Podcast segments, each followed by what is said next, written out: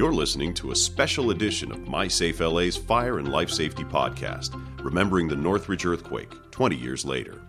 Hello, and welcome to another podcast from My Safe LA, part of our Fire and Life Safety Education series. This is part of our special series on the Northridge earthquake from 1994. We're talking with Los Angeles City firefighters who were part of the earthquake response and aftermath.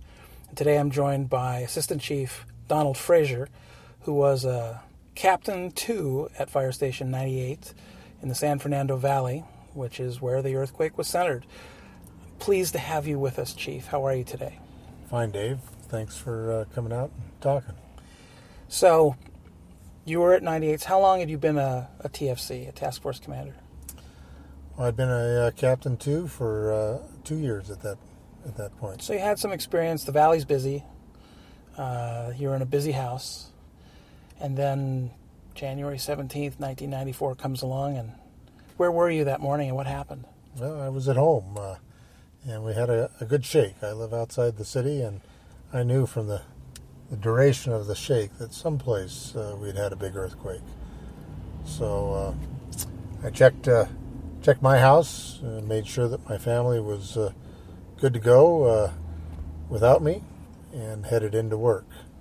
And it was striking as I crested the 118 freeway uh, coming into the valley. Is it was almost surreal uh, because there was a brush fire uh, off to the north uh, with no uh, resources uh, attending to it, and then the valley itself was was dark. The entire valley was dark almost, and and then there were fires that, that I could see and uh, so I knew that uh, we were going to have obviously a full day. So once you got to work, and well, be- you, be- before I get to work, I need to tell you that the the one thing that I found striking as I drove the freeway is every overpass I, I came to, there was a bump, and it's because the the overpass and the freeway had shifted, and finally, as I came across the valley, every time I get to an overpass, I'd slow down, but the bumps were getting bigger. So at at Balboa, I got off, and it's a good thing because past there, the freeway had come down. Right. And when I got off at Balboa, of course, we had we had a, a river of water because of the, the, the, fire hydrant mains that were broken, and then um, we had a, uh, a natural gas uh, transmission line that had broken there, so we had a huge gas-fed fire that exposed and burned. Uh, I think it was about five homes in that neighborhood there, and that's just what I saw coming into work. Wow. So once you were there, your, your relief obviously is being held over.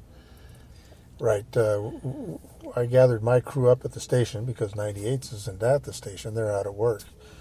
And eventually, we uh, took what we call a, it's a pickup truck and took the crew out and made relief at the scene of uh, an incident. Uh, 98s at that time was uh, at uh, a fire that involved about three houses in the city of San Fernando. Wow. But that was just one of many fires that they'd been to since the uh, the incident. And we took over at that point and finished extinguishment there, and then proceeded with the balance of our shift. So, as the skipper of a truck company, where you're used to operating either as a task force or a light force. Now we're in degraded mode or earthquake mode. So, what were your runs like? What were your calls like? Well, we just started running to all kinds of calls, and there were calls for uh, uh, fires, uh, there were calls for uh, uh, medical assistance, calls for electrical shorts. Um, but one of the one of the first things that I had to uh, accomplish was to get fuel. And without electricity, none of our uh, uh, fuel pumps work. So we actually uh, fired up our generator and then energized a circuit at the station so that we could draw fuel from the tanks, the underground uh, uh, fuel tank. Wow. So, does anything from that particular day stand out as being like, I'm going to remember that forever? Or is it the whole day? Well, the whole day, but I, I guess there's some little things that, that really stick in my mind. Uh, you know, we had initial fires after the earthquake, um, and then given time, uh, we were able to deal with those fires. But then, as electric circuits uh, cycled back on, we'd start getting fires also because there were shorts because of the and and you didn't know until they actually energized the circuit to, to see that.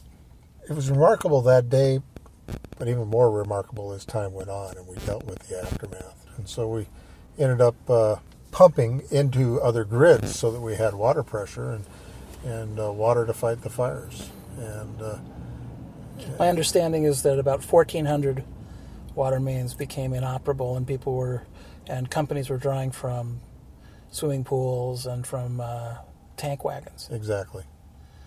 Um. But you're still really concerned about your water supply because there's only so many gallons in a pool and only so many gallons in a tank. Right. A fire truck carries 500 gallons, which is about good for an auto fire, uh, not for a single family dwelling.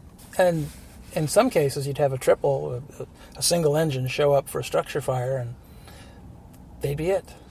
And in the degraded mode, that means uh, that you're not going to get a lot of help like we do uh, in normal day to day operations. When you think about it, we've got about uh, one firefighter for every 4,000 uh, uh, occupants in the in the city, and on a day-to-day basis, that's great. But when you have a calamity where everybody needs help at once, we're woefully understaffed at that time, and that's where the the preparation work that uh, the community emergency response teams come in to where they organize block by block uh, to help people help themselves. Yeah, it's in a in a city like this, it's really essential. I would think to be able to make sure that the community knows that they're part of the solution. Exactly. Uh, the communities has to be uh, self-reliant, and so that little bit of preparation that you can do ahead of time really pays off when there's nobody else left to help you. Now, in your role currently as fire marshal, preparation and readiness and prevention are all, you know, hallmarks of what your bureau does. How ready is the city and what can we do, what can the community do to become better prepared?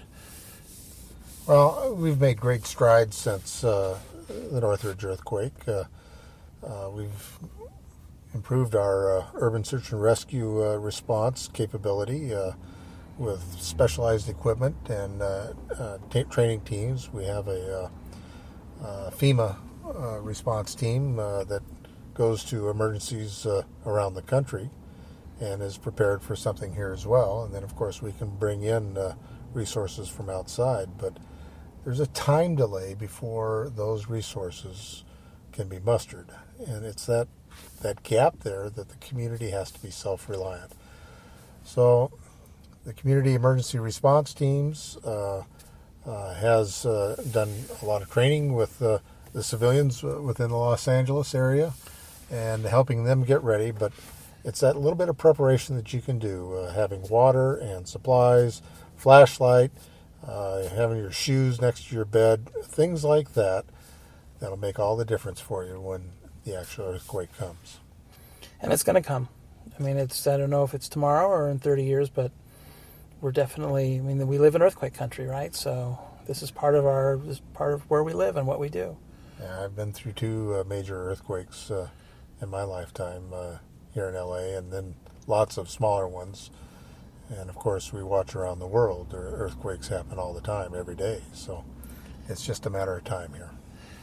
Before we wrap up, one interesting thing that we haven't really delved into with anyone else, but I'd be interested to get your feedback, particularly since you were a deuce, um, a captain two.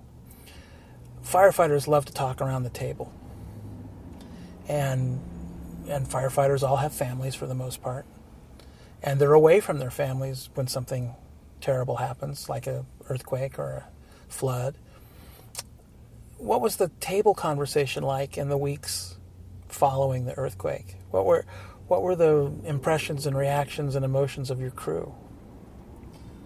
Well, it's interesting because everybody was affected different. I was fortunate because I lived away from the city And so I felt at ease leaving my family. Uh, um, but there were there were other firefighters that lived in the city that suffered uh, uh, devastating uh, losses to their houses, um, and they uh, uh, rightfully were concerned about the welfare of their family at the same time.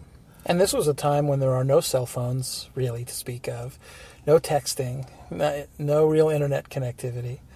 So the ability to get in touch is much more difficult. Exactly, exactly. So, um, you know, that's one of the things of uh, being a firefighter, and and when you're gone from your family uh, an extended period of time, 24 hours for a shift, um, you have to teach them to be self-reliant because you're not always going to be there. Um, that's part of the preparation as a firefighter that uh, that I did at that time, and I did with my crews, so that we were able to perform when the when the time came. Well, thank you for spending time with us um, as we talk here at the uh, the shops for the LAFD in downtown Los Angeles with a bit of traffic in the background, but uh, great stories. I think what we're trying to accomplish is if you listen to all of the stories of all of the different firefighters, they're all different and they're all they form a fabric. They form an educational kind of foundation about what we need to think about prior to having the next big earthquake. And Chief, I greatly appreciate the time that you spent. If you want to learn more about what we're doing in fire and life safety, go to our website, mysafela.org, and you should always visit lafd.org to get the latest information from the Los Angeles City Fire Department. And we look forward to having you join us on our next podcast here at MySafeLA. You've been listening to a MySafeLA Fire and Life Safety podcast. MySafeLA is the public education partner of the Los Angeles Fire Department. Visit us at mysafela.org and lafd.org.